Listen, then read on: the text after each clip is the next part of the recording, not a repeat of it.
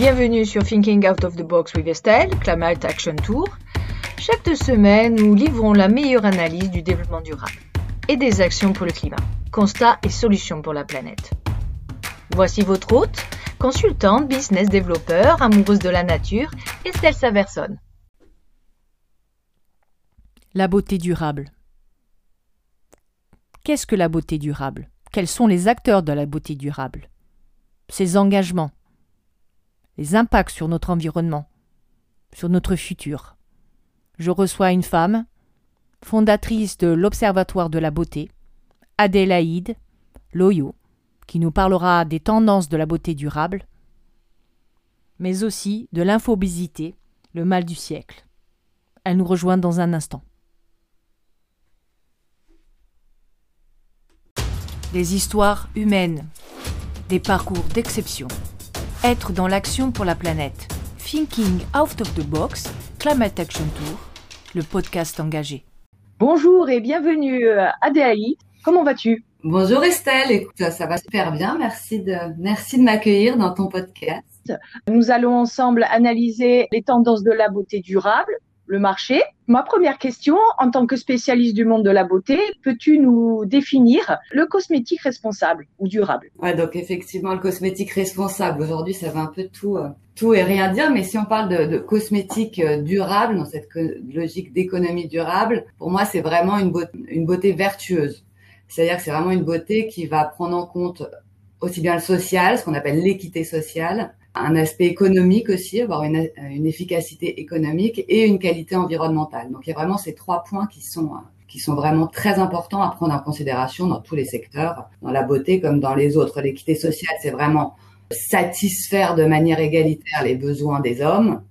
L'efficacité économique, bah, c'est euh, porter son pays et son économie et son entreprise par une gestion saine, durable, en utilisant les ressources naturelles, mais sans avoir d'impact sur l'environnement et le social, qui les deux sont toujours très importants. Et la qualité environnementale, qui est vraiment de, de préserver les ressources euh, naturelles à long terme en limitant les impacts environnementaux. Donc, pour faire un peu plus simple, parce que ça c'est vraiment plus une définition euh, générique, c'est comment dire, c'est vraiment un développement qui va satisfaire les besoins de la génération actuelle sans priver les générations futures euh, la possibilité de satisfaire leurs propres euh, leurs propres besoins. Si on prend un exemple de la cosméto, par exemple Lancôme vient de lancer, euh, comme tant d'autres, son programme de développement durable et ils l'ont défini, ils l'ont donné, ils lui ont donné comme titre prendre soin d'aujourd'hui pour un avenir euh, plus heureux. Donc euh, c'est vraiment ça, c'est travailler aujourd'hui pour euh, construire demain. Ces deux points qui sont vraiment primordiaux et aujourd'hui ce qu'on voit, c'est qu'il y a vraiment des outils qui sont mis en place pour améliorer les performances dans le domaine de développement durable. Je pense par exemple à Clarins,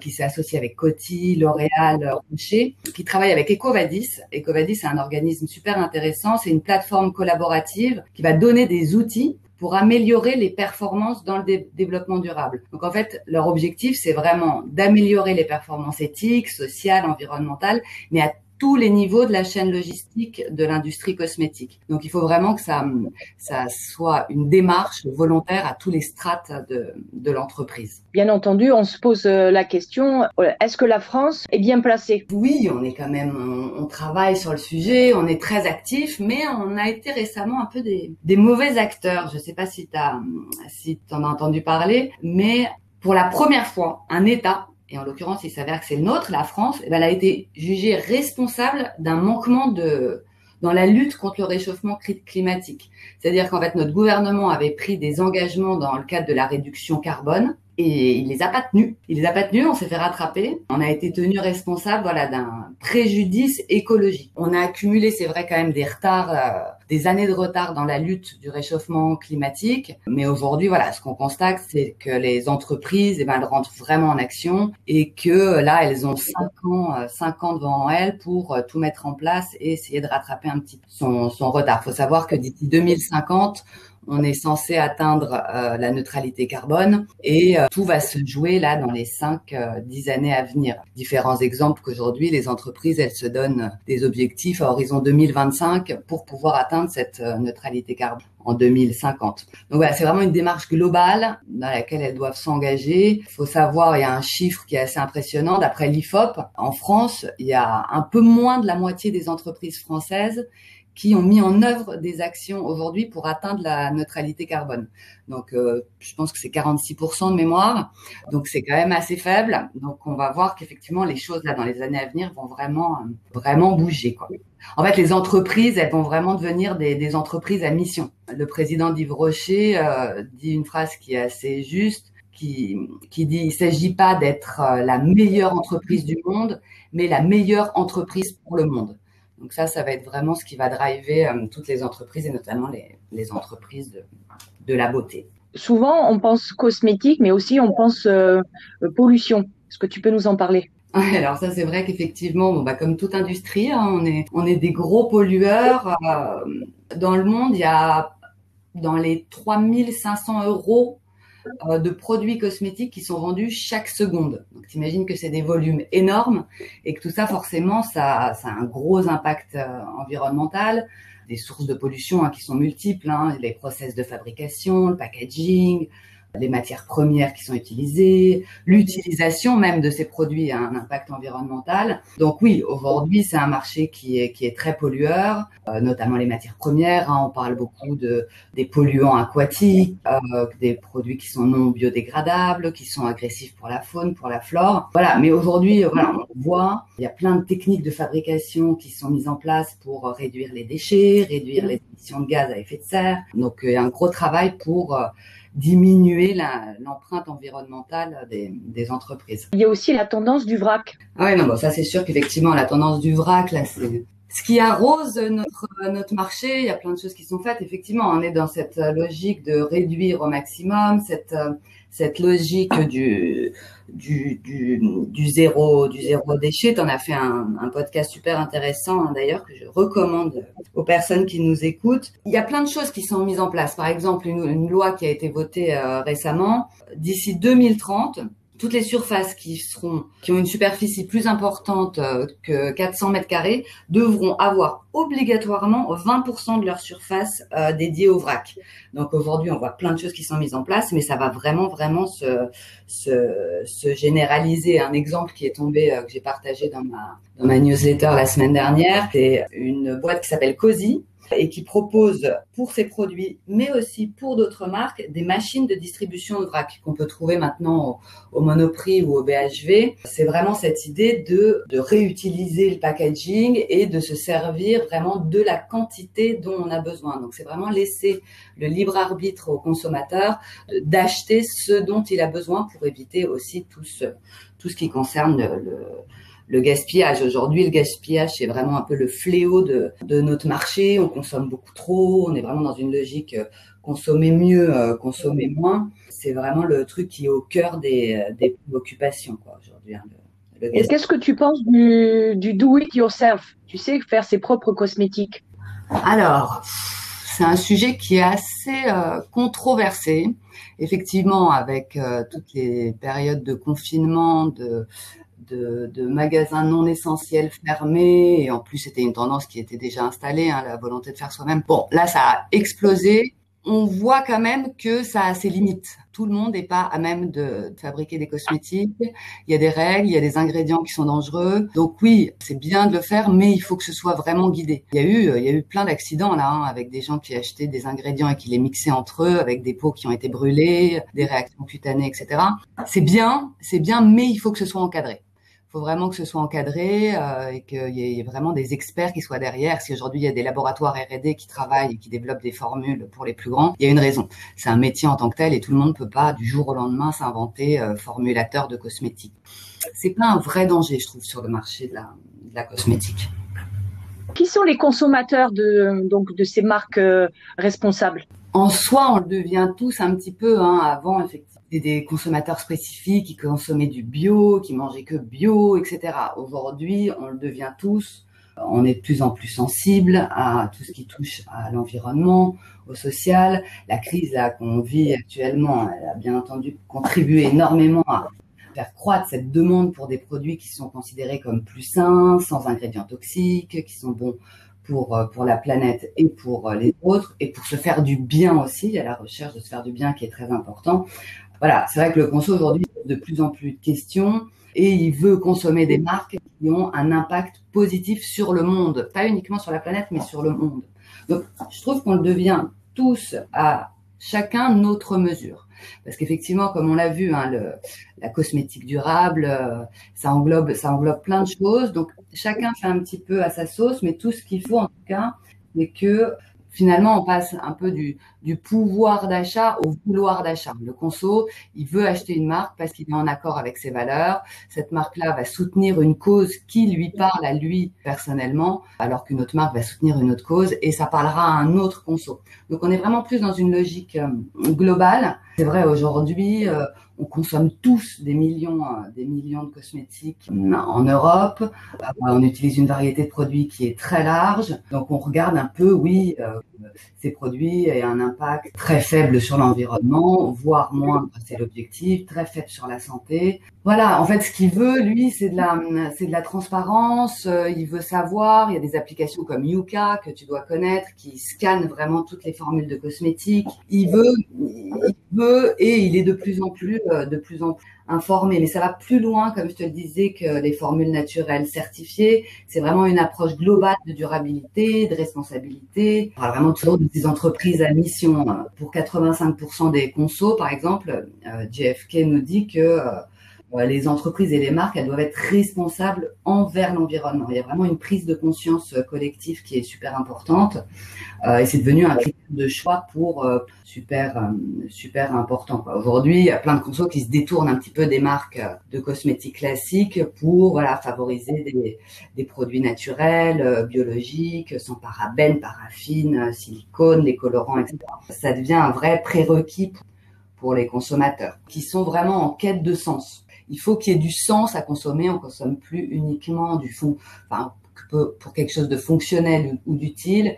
Il y a vraiment une aspiration à, consommer mieux. Les entreprises, les marques s'engagent aussi dans de grandes missions un peu caritatives pour, pour la planète ou pour, euh, comme tu disais, le côté social. Ouais, non, non, bon, ça c'est sûr qu'effectivement, euh, c'est quelque chose que les marques ont mis en place depuis très longtemps, mais sur lesquelles elles communiquaient peu. Ça, ça a été aussi un gros euh, chamboulement des dernières années, hein, où elles ont vraiment compris qu'il fallait euh, qu'il fallait communiquer sur euh, sur les actions euh, sur les actions qu'elles menaient. Ça donne en fait une approche assez personnelle de la marque.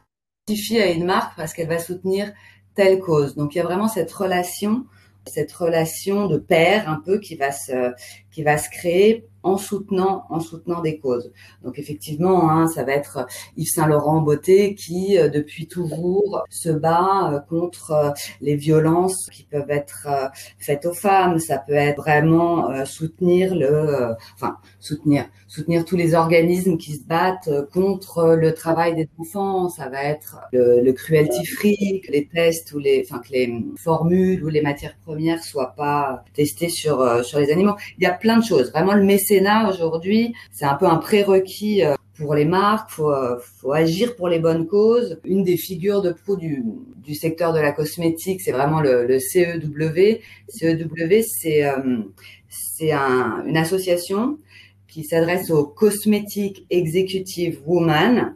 Euh, c'est une association américaine, mais qui est très importante en France aussi, qui depuis 30 ans s'est donné comme mission, enfin sa signature, c'est la beauté n'est pas futile, elle aide à mieux vivre. Par exemple, eux, ils vont vraiment dans les hôpitaux très souvent pour prodiguer des soins, prodiguer des soins aux malades. Ce qui est intéressant dans cette signature du CEW, c'est dans cette entreprise à mission, il y a aussi aider consommateurs à mieux vivre. Après, il y a plein d'exemples, hein, plein de marques qui soutiennent WWF. Organisme qui est très soutenu, c'est 1% for the planet.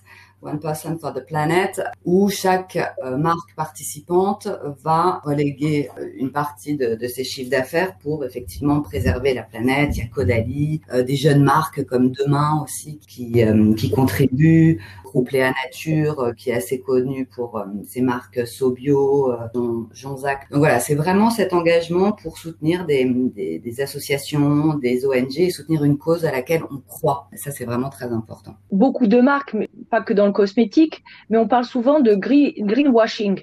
Qu'est-ce que tu en penses sur le secteur de, la beauté? Non, bah dans le secteur de la beauté, c'est super important aussi. Hein, faut, Aujourd'hui, aujourd'hui, c'est le conso hein, qui est le principal communicant euh, d'une marque, réseaux sociaux, etc.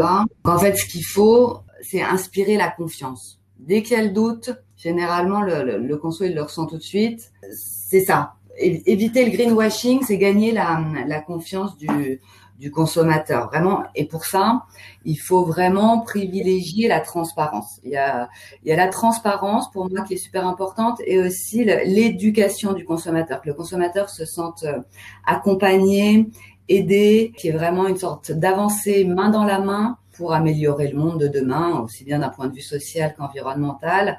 Voilà, il a besoin qu'on lui explique, qu'on lui prouve, qu'on le mette sur la voie Aujourd'hui, on a l'impression effectivement que le consommateur, il est super informé, il connaît tout sur tout, etc.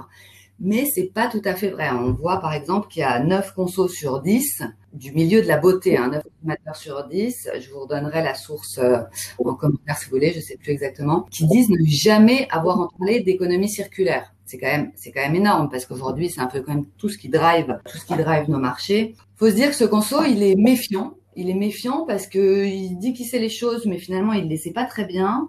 Un autre chiffre là qui est sorti, j'ai partagé dans le carnet beauté de la, semaine dernière, le numéro 23, je crois. Il y a une volonté vraiment d'agir pour la planète, 97% d'après le, le, CSA, qui veulent avoir, qui veulent agir, mais il y en a un sur deux qui savent pas comment faire. Donc ça montre qu'effectivement, quand on sait pas les choses, ça crée la suspicion. Donc il y a vraiment un rôle à jouer des marques pour rassurer le conso et éviter qu'effectivement, eh bien, sur les réseaux sociaux, on, l'accuse, on l'accuse de, de, greenwashing. L'Oréal, par exemple, a été une des premières marques à entrer sur ce marché-là pour essayer vraiment d'accompagner le conso. Ils ont créé euh, un site internet qui est encore une fois, ma foi, pas très connu, sur lequel vraiment ils sont 100% transparents. C'est-à-dire qu'ils donnent vraiment des explications sur leur process, leur mode de fabrication, leur formulation. Ils offrent euh, la possibilité aux conso d'échanger en direct avec des experts qui puissent vraiment poser toutes les questions. Donc c'est vraiment, je trouve, une démarche qui est super louable, qui est très courageuse de leur part, en sachant qu'ils ont été les premiers à le faire. Aujourd'hui, il y a,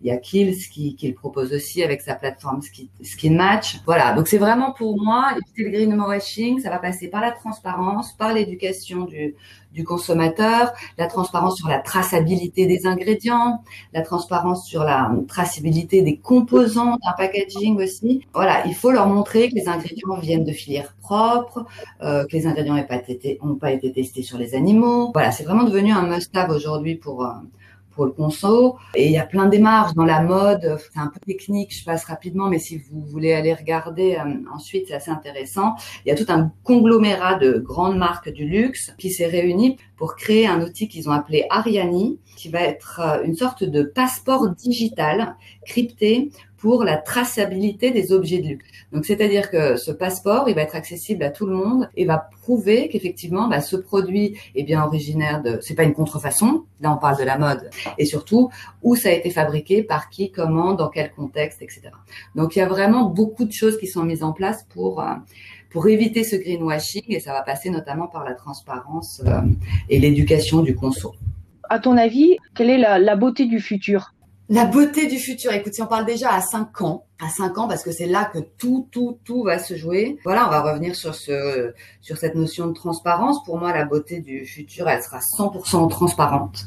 C'est-à-dire qu'il faudra vraiment apporter les preuves que la, la marque respecte l'humain, la nature, euh, les animaux. Je pense que ça sera une, une beauté euh, minimaliste aussi. Toujours cette euh, logique de consommer moins, mais consommer mieux.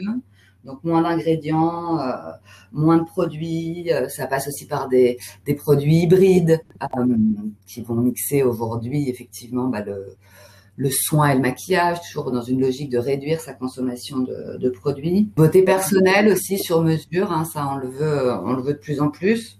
que ça réponde vraiment à des besoins spécifiques, qui permet aussi peut-être de consommer moins consommer moins parce que bah, ce produit va répondre à tous ses besoins personnels. Des emballages éco-responsables, hein, bien entendu, le rechargeable, le zéro déchet, euh, le consigné. Euh, on peut en parler, mais effectivement, au niveau pack, je pense que le compostable aujourd'hui euh, va se développer énormément parce que finalement, si on parle de, de packaging recyclable, recycler, ça veut pas dire recycler Je pense notamment à un livre qui est paru récemment, écrit par Flore Berlingen. Le titre, le titre, c'est Recyclage, le gros enfumage. bon, il y a toujours des personnes pour tout décrier, mais c'est vrai que pas mal de marques se, se targuent de packaging recyclable. Mais recyclable, ça ne veut pas forcément dire euh, recycler. Donc voilà, faut penser aussi à ce qu'il y aura après. Donc le compostable, je trouvais vraiment une option euh, très intéressante. Et euh, beauté du futur, elle sera, euh, elle sera, elle sera connectée, c'est sûr, connectée. Tout ce qui touche à l'intelligence artificielle sera vraiment au cœur de la beauté. Et toute cette intelligence artificielle qui peut faire peur peut être aussi euh, salvatrice dans le sens où bah, elle permettra de collecter plein de données, des données bah, pour faire peut-être des avancées dans la recherche, des données aussi pour voir l'impact environnemental d'un produit. Donc voilà, ça sera vraiment une beauté naturelle sur tous les plans, mais aussi plus futuriste. Je pense aux miroirs connectés, aux tutos qu'on a en live, qu'on aura peut-être en live dans sa salle de bain euh, demain avec un miroir spécifique. Il y a plein d'innovations qui sont en cours de travail et qui nous, qui nous annoncent un futur assez technologique et, euh, naturel. Donc les deux réunis, ça nous promet une belle beauté à venir. Il y a un an, tu t'es lancé dans un nouveau projet. Tu as créé un média, l'Observatoire de la beauté, qui optimise l'information. Alors, comment ça marche? Quelle est la genèse? Alors, il y a un an, il y a six mois seulement. Six mois, six mois, c'est tout jeune. Ah, six mois. Non, non, c'est tout jeune. Je suis au numéro 23. Je crois que je vais faire le numéro 24. C'est euh, effectivement un, un carnet euh, beauté hebdomadaire. Écoute, en soi, ça marche très très bien. Juste pour t'expliquer euh, aux, auditeurs un petit peu le concept. Euh, donc effectivement, c'est un carnet euh, hebdo gratuit qui permet d'avoir regroupé dans un numéro, donc une fois par semaine, et ça c'est un point important pour notre sujet, toutes les actus les plus percutantes du marché de la beauté. Euh, des actus, des dossiers aussi sur les grandes tendances et des inspi pour, euh, pour ouvrir de nouveaux horizons. Juste rapidement, à côté de ça, je fais toujours un petit édito, je fais un peu un bilan de la semaine, je donne toujours quelques datas qui sont assez euh, intéressantes pour le marché, je fais un zoom sur une startup parce que je trouve ça super important aussi de, bah, de soutenir toutes ces jeunes marques qui sont peut-être plus libres de d'avoir effectivement une démarche euh, responsable de développement durable plus facilement. Donc euh, je trouve qu'elles sont très inspirantes pour pour tous les grands groupes aussi. Et plein de petites actus à la fin euh, pour faire des pauses dans la semaine, toujours reliées à la beauté, mais plein de petites sorties, webinars à suivre, podcasts à écouter, écouter assez sympa. Donc voilà, c'est assez, c'est assez complet mais ça fait un peu la richesse du produit. Tout le monde y trouve, tout le monde y trouve quelque chose qui, qui l'intéresse. Voilà. C'est les carnets hebdo de l'Observatoire Beauté. Je suis, je suis très contente. Les retours sont très positifs. Euh, alors c'est des carnets qui s'adressent à des professionnels du, du secteur euh, à la base un outil de travail, mais ça intéresse euh, beaucoup aussi vraiment des, des, des, passionnés du secteur qui veulent aller un peu au-delà de quelle est la meilleure crème euh, hydratante euh, sur le marché. C'est vraiment aussi un outil de, de travail. L'idée, c'est quand même de faciliter donc l'information et de condenser toute cette information un peu dans un esprit de grid, de IT. Mais juste pour expliquer effectivement comment je suis arrivée à ce, à ce projet-là, il y avait déjà quelque chose de très personnel. J'en parle sur mon site. C'est un peu le terme à la mode, mais qui me caractérise bien. Moi, je suis un peu victime du syndrome FOMO. FOMO, ça veut dire euh, en anglais Fear of Missing Out. Euh, fear of Missing Out, c'est euh, vraiment la peur de passer à côté de quelque chose. C'est-à-dire que je suis vraiment une énorme consommatrice d'actu parce que je, déjà par mon métier, hein, où, où j'ai travaillé longtemps dans les tendances, dans le forecast etc. Bah, fallait que je sois 100% connecté à mon marché. C'est-à-dire que je peux passer des heures entières à, à, screener, à screener l'actu du marché. Du coup, bah, effectivement, bah, je passe des heures avec 150 000 fenêtres ouvertes sur mon sur mon ordinateur et euh, euh, au numérique, qui a un impact euh, sur euh, sur l'environnement. Donc, en fait, effectivement, quand j'ai quand j'ai commencé plus sérieusement à pencher sur le concept de l'observatoire beauté, ben, j'ai réalisé que spontanément, j'avais une démarche responsable dans ma création de contenu. Comment te dire? Parce qu'effectivement, il faudrait juste, euh, en fait, pour travailler, pour créer ce carnet, donc effectivement, je screen tout ce qui se passe sur euh, sur sur le marché, je sélectionne les meilleurs articles. À partir de là, je fais une sorte de synthèse que je vais partager avec mes avec mes lecteurs. Donc l'idée pour eux, c'est vraiment de leur simplifier la tâche et euh, leur faire gagner du temps. Pour moi, ce qui est vraiment primordial, c'est le respect de mes sources. Je vais pas créer un nouveau contenu sur un sujet qui a déjà été traité 15 fois. Donc ça pour moi c'est vraiment primordial. Donc à partir du moment où j'ai réalisé ça, et eh ben finalement je me suis dit j'ai mis trois R, j'ai mis trois R, trois R dans mon processus de, de travail. Les trois R c'est euh, reduce, reuse, recycle. Donc réduire, réutiliser et recycler. Et ben en fait c'est exactement ce que je fais dans l'information. Je collecte, je recycle avec un point d'ordre vraiment le respect de mes sources et je réemploie en synthétisant, en retravaillant un petit peu le texte pour que ce soit un contenu serviciel pour le lecteur. Donc finalement, c'est ce que j'appelle l'éco-contenu. Euh, il y a une sorte de logique d'économie circulaire de, de l'information. C'est une sorte de d'upcycling euh, de l'info, si tu veux, qui est aussi une grosse tendance dans, dans le milieu de la cosméto. Hein. L'upcycling, rapidement pour ceux qui savent pas, c'est réutiliser des déchets euh, alimentaires principalement, mais on, pourra en parler, mais il y a plein d'autres choses, et les transformer, par exemple, en ingrédients cosmétiques ou les transformer en packaging, en matériaux pour des packaging. Bah là, c'est un peu la même chose. Je fais de l'upcycling de l'information. C'est vraiment donner de la valeur à du contenu existant. Et du coup, je me suis dit, bah peut-être qu'en faisant ce travail-là, bah, je vais avoir un peu un impact environnemental sur euh, le, contenu ou la consommation des médias sur euh, sur Internet. C'est un peu c'est un peu compliqué, mais si on rentre un peu dans le détail, faire gagner du temps à mes lecteurs, c'est leur éviter effectivement de de passer trois heures sur Internet. Aujourd'hui, on sait par exemple qu'un consommateur consomme en moyenne moins de deux minutes, une minute virgule neuf à une source d'infos et qu'il en consommerait à peu près 15 par jour. Une minute, moins de deux minutes par source et 15 sources d'infos, ça fait à peu près au total 30 minutes, mais on se demande vraiment comment bien s'informer dans, ces conditions. Donc il y a vraiment une sorte de papillonnage dans la consommation des médias. Et moi, mon but, c'est éviter vraiment de faire ce, ce papillonnage, l'aider à se concentrer sur l'information qui compte vraiment. Et au lieu de passer 30 minutes à papillonner, ben, tout regrouper dans un, dans un carnet, j'ai appelé ça un carnet, et qu'il ait vraiment une vision globale du marché en 10 minutes. Voilà, je me suis dit aujourd'hui, il y a une vraie infobésité, on en parle de plus en plus, euh, il y a une cacophonie de l'information totale, on ne sait plus où aller chercher les infos, il y a trop de sources très spécialisées, il y a les blogs, les sites internet, les cahiers de tendance, bref, les sources internes, les réseaux sociaux, etc. Donc euh, voilà, a vraiment cette logique de euh, démarche servicielle et de cette volonté de prendre en compte le besoin de, de mes lecteurs et pas contribuer encore à, charger leur charge mentale avec du ce qu'on appelle du duplicate contenu en fait. C'est vraiment euh,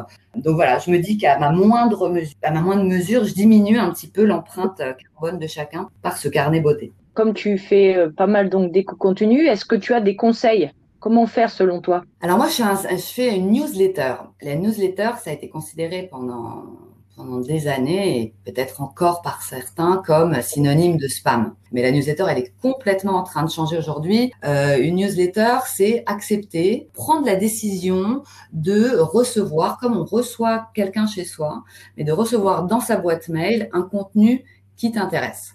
Donc il y a vraiment, je trouve, une vraie démarche personnelle de la personne qui va, qui va s'abonner. Malheureusement, aujourd'hui, on accepte plein de newsletters qu'on n'ouvre pas, qu'on n'ouvre pas, qui restent dans nos boîtes et qui viennent contribuer encore une fois à une pollution environnementale par la production de carbone, les serveurs qui chauffent, qui tournent, qui contribuent à la fonte des glaces. Donc, du coup, il y a déjà vraiment euh, ce besoin de, euh, d'avoir une consommation euh, rationnelle de, de l'information, de la news et de nettoyer, nettoyer ses boîtes mail. Rien que ça. Rien que ça, c'est c'est énorme. J'ai un chiffre, un email, laisse-moi le retrouver. Un email, c'est 10 grammes de CO2, soit l'équivalent d'une ampoule allumée pendant une heure.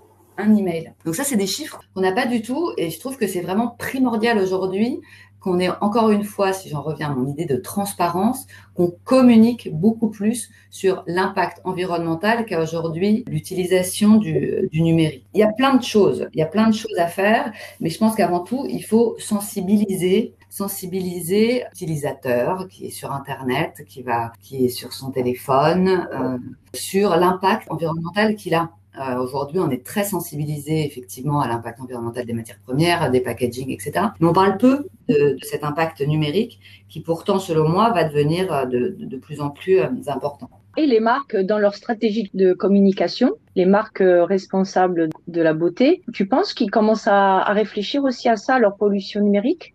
Écoute, en tout cas, aujourd'hui, il n'y a absolument aucune, aucune communication là-dessus aucune communication là-dessus, mais ce qui est sûr, c'est que les choses, elles sont vraiment en train de bouger. Que je te donne un exemple. Par exemple, là, il y a une loi qui vient d'être votée qui impose aux fournisseurs d'accès Internet, plus quels sont les fournisseurs d'accès Internet en France, mais euh, à partir de 2022, tous les fournisseurs d'accès vont devoir donner à leurs utilisateurs le volume de données qu'ils consomment et l'empreinte carbone que ça représente. Donc, c'est-à-dire qu'il y a là vraiment une loi qui est passée pour sensibiliser le conso sur l'impact environnemental qu'a sa consommation d'Internet.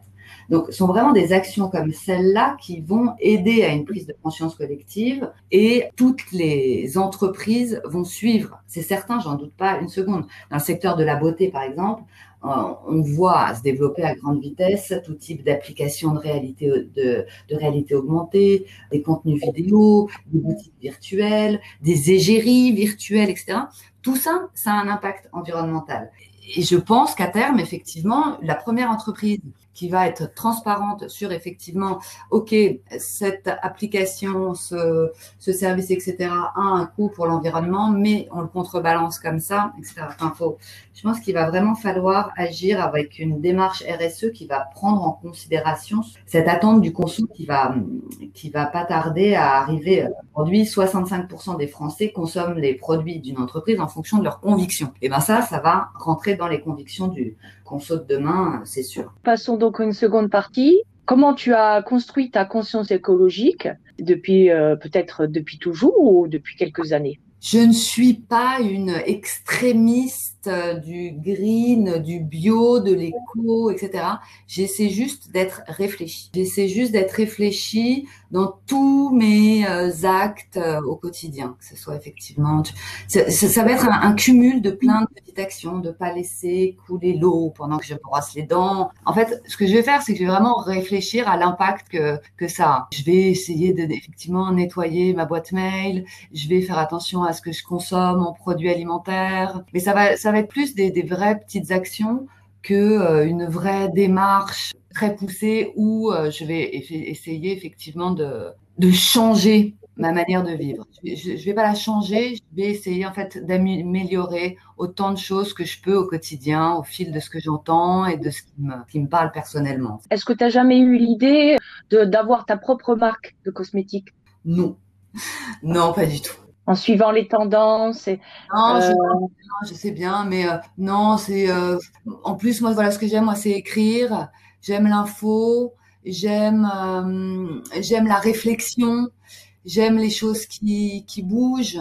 Euh, d'où le fait que j'ai toujours aimé travailler dans les tendances. Se lancer dans une marque, c'est s'arrêter sur une tendance à un moment. Voilà, ce que j'aime, c'est essayer de voir, euh, voir plus loin, c'est conseiller effectivement sur, euh, sur des stratégies à mettre en place pour anticiper les besoins de demain. Il y a un côté effectivement un peu figé dans une création de marque qui ne correspond pas à moi, et heureusement il y en a plein d'autres qui le font très bien. Mais, mais effectivement, non, moi je suis beaucoup trop mouvante pour, pour m'arrêter sur une, sur une marque en particulier. De quoi tu t'enrichis actuellement? Tu lis des revues, tu, tu rencontres des gens, tu écoutes des podcasts? Effectivement, c'est euh, consommer, c'est consommer, consommer, consommer, consommer qui va complètement à l'encontre du développement durable. Mais je consomme de l'info, je lis tout, je screen tout, j'ai des, des applications euh, dédiées qui vont me chercher tous les bons articles, etc. Je dois lire à peu près euh, l'équivalent de 400 titres euh, par jour. Je screen ce qui se passe à l'international, ce qui se passe en Chine, ce qui se passe au Japon. Donc en fait, c'est vraiment un enrichissement un enrichissement euh, personnel. J'essaie d'écouter tant que possible des podcasts, de, suivre des webinaires. Et après, tout ça demande, de, beaucoup de temps, mais c'est un, un, peu le cœur de mon métier. Mais euh, voilà, c'est lire effectivement les rapports. Euh, là, il y a par exemple sur le sujet du, développement euh, durable, Citeo qui vient de publier un cahier de tendance dédié à l'économie circulaire que vraiment je, vous recommande, qui se penche vraiment sur tous les champs prospectifs. Toujours essayer d'aller voir plus loin, c'est les nouveaux usages, les territoires euh, et les synergies des acteurs, euh, la transformation digitale, les matières innovantes. Le rapport est super bien fait. Il y a 22 solutions concrètes qui sont données dans ce dans ce rapport, qui sont vraiment issues d'un programme d'open innovation, circular challenge challenge, donc toujours dans cette logique d'économie circulaire. Qu'est-ce que j'ai en programme aussi Là, le 31 mars, il va avoir un, un webinaire super organisé par le Journal du Luxe qui va s'appeler Luxe durable et luxe nouveau, avec vraiment un focus sur le, le développement durable chez LVMH. Ça sera Hélène Valade, la directrice du développement environnement LVMH, qui sera interviewée. Donc, il s'annonce très bien. Il y a LSA qui vient de faire un numéro, un numéro spécial, euh, un monde plus vert à la portée de tous, qui est super bien fait. C'est pas que sur la cosméto, c'est pas mal sur le monde alimentaire. Euh, LSA est quand même vraiment plus sur la, grande distrie, mais il est super bien fait. Le livre dont je parlais euh, tout à l'heure, qui est toujours intéressant parce que il permet d'avoir toujours des, points de vue un petit peu plus segmentants. Je pense au livre dont je parlais, Recyclage, le, le grand enfumage de Florence Berlingen, qui est bien qui est bien. Voilà, après, je suis ce qui va se faire par les gros assauts. Hein. Je pense à WWF, euh, à la Fondation pour la Nature et l'Homme. Voilà, il y a plein de choses, mais c'est tout ce sur quoi je tombe tous les jours, parce que mon, mon travail est vraiment d'être 100%. Teste aussi certains produits Alors, personnels. moi, j'ai testé, testé, testé dans mon passé euh, de développement produit dans la cosméto. Tester, ça veut dire acheter. Alors, pas forcément tout acheter. Oui, alors après, c'est pas le, encore une fois, c'est pas le cœur de mon métier de dire est-ce que cette formule est bien hydratante, sensorielle à l'application, etc. C'est, c'est pas ce sur quoi je vais me, je vais me pencher. Moi, ce qui va m'intéresser plus, c'est, euh, c'est vraiment le concept qui est derrière. Est-ce que le concept est abouti? Est-ce que ça répond aux tendances? Est-ce que ça répond aux attentes? Donc moi, je vais être plus dans l'abstrait que dans le que dans le concret. Mais c'est toujours intéressant effectivement d'évaluer les formules, voir les innovations, les avancées en termes de sensorialité. C'est un peu. J'avais refusé au départ, mais, euh, mais, la personne qui a lancé le produit euh, a insisté. Donc j'ai fait un article sur effectivement une, une nouvelle marque. Je sais pas si je peux la citer parce que du coup elle m'a envoyé un produit pour me remercier. Elle voulait m'envoyer une palette. Je lui ai dit écoute non non c'est pas du tout pour ça que je le fais et tout. Et elle m'a dit non non mais ça m'intéresse d'avoir ton d'avoir ton retour d'expert. Donc effectivement, suite à un carnet, j'ai reçu ma palette à évaluer pour faire un retour et tout. Donc effectivement, non, c'est toujours intéressant, mais euh, ça va pas être le, ce qui va driver mon, mon, travail au quotidien. Quelle est ta définition personnelle du développement durable et ta vision du futur? Écoute, c'est un peu ce que je te disais tout à l'heure. Hein, c'est euh, me dire que derrière toute action, faut avoir une réflexion sur l'impact que euh, ça va avoir sur la planète. Si on peut agir différemment à ce moment-là. Comme je disais, je suis pas du tout une extrémiste du green. En fait, je vais réfléchir en tant que maman. C'est euh, quelle planète je veux laisser à mon enfant, génération future. Euh, comment je peux contribuer, moi, à ma moindre mesure, au fait qu'elle soit le plus accueillante possible demain. Voilà, c'est plus une réflexion au quotidien. Qu'est-ce qu'on fait aujourd'hui? Quel impact ça va avoir demain? Et qu'est-ce qu'on veut surtout euh, demain Et après, le, développement durable, euh, je, te donnais un peu ma définition du, futur de, la cosmétique, mais c'est effectivement hein, euh, réduire, réduire l'empreinte environnementale que chaque action qu'on mène dans une entreprise peut avoir. Et ça va aller effectivement de à toutes les chaînes de production, mais notamment l'IT aussi, essayer vraiment d'être euh, d'être responsable et embarquer son son conso euh, son conso avec soi. Ça c'est vraiment aujourd'hui le, le must-have pour qu'il y ait une démarche conjointe entre bah, l'entreprise et le conso et une prise de position euh, commune. Où on peut trouver ta newsletter? Comment on peut te contacter? Alors ma newsletter c'est l'observatoirebeauté.com l'observatoirebeauté.com. Euh, je suis assez active sur mon compte perso LinkedIn, Adelaide Loyo. S'abonner, euh, il y a tous les liens partout parce qu'effectivement, bah, aujourd'hui, euh, aujourd'hui, bah, j'essaie de faire bénéficier ce gros travail à un maximum de, un maximum de personnes. Donc sur le site, sur LinkedIn, j'ai des pages, j'ai des pages Instagram. pas le temps de tout animer. Donc aujourd'hui, je me concentre vraiment sur sur LinkedIn. Si vous vous abonnez, c'est pour la lire. Sinon, vous vous abonnez pas parce que sinon, ça va encore une fois contribuer à la fonte des glaces et je ne veux pas. Non, aujourd'hui, effectivement, je me concentre beaucoup sur, euh, sur mon taux d'ouverture. Ce qui m'intéresse, c'est qu'effectivement, les gens qui s'abonnent, ils l'ouvrent. S'ils ne pas, euh, tant pis. Je vais même faire des, des nettoyages réguliers euh, sur effectivement ma base d'abonnés, avoir 150 000 personnes qui reçoivent la, la newsletter et, et qui l'ouvrent pas, ça n'a pas de sens. Euh, donc ça, c'est aussi une démarche responsable. Mais euh, voilà, si on s'inscrit, c'est pour lire sinon on s'inscrit pas. Qu'est-ce que mes auditeurs peuvent faire pour toi? Consommer l'information euh, d'une manière plus réfléchie.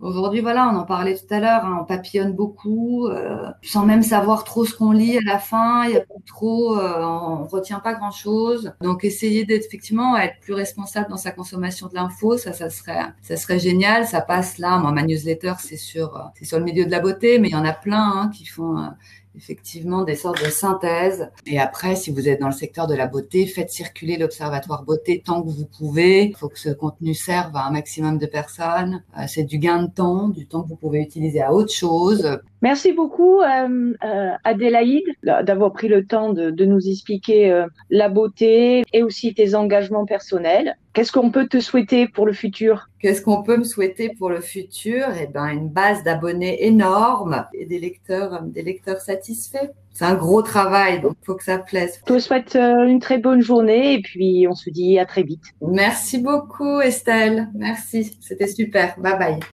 Merci de nous avoir rejoints cette semaine. Vous pouvez vous abonner à l'émission sur votre plateforme d'écoute préférée ou via le RSS pour ne jamais manquer une émission. Et si vous aimez cette émission, n'hésitez pas à interagir avec les invités et poursuivre le débat sur la page Facebook, Instagram et LinkedIn de Thinking Out of the Box with Estelle. Assurez-vous de vous connecter dans 10 jours pour le prochain épisode. À bientôt!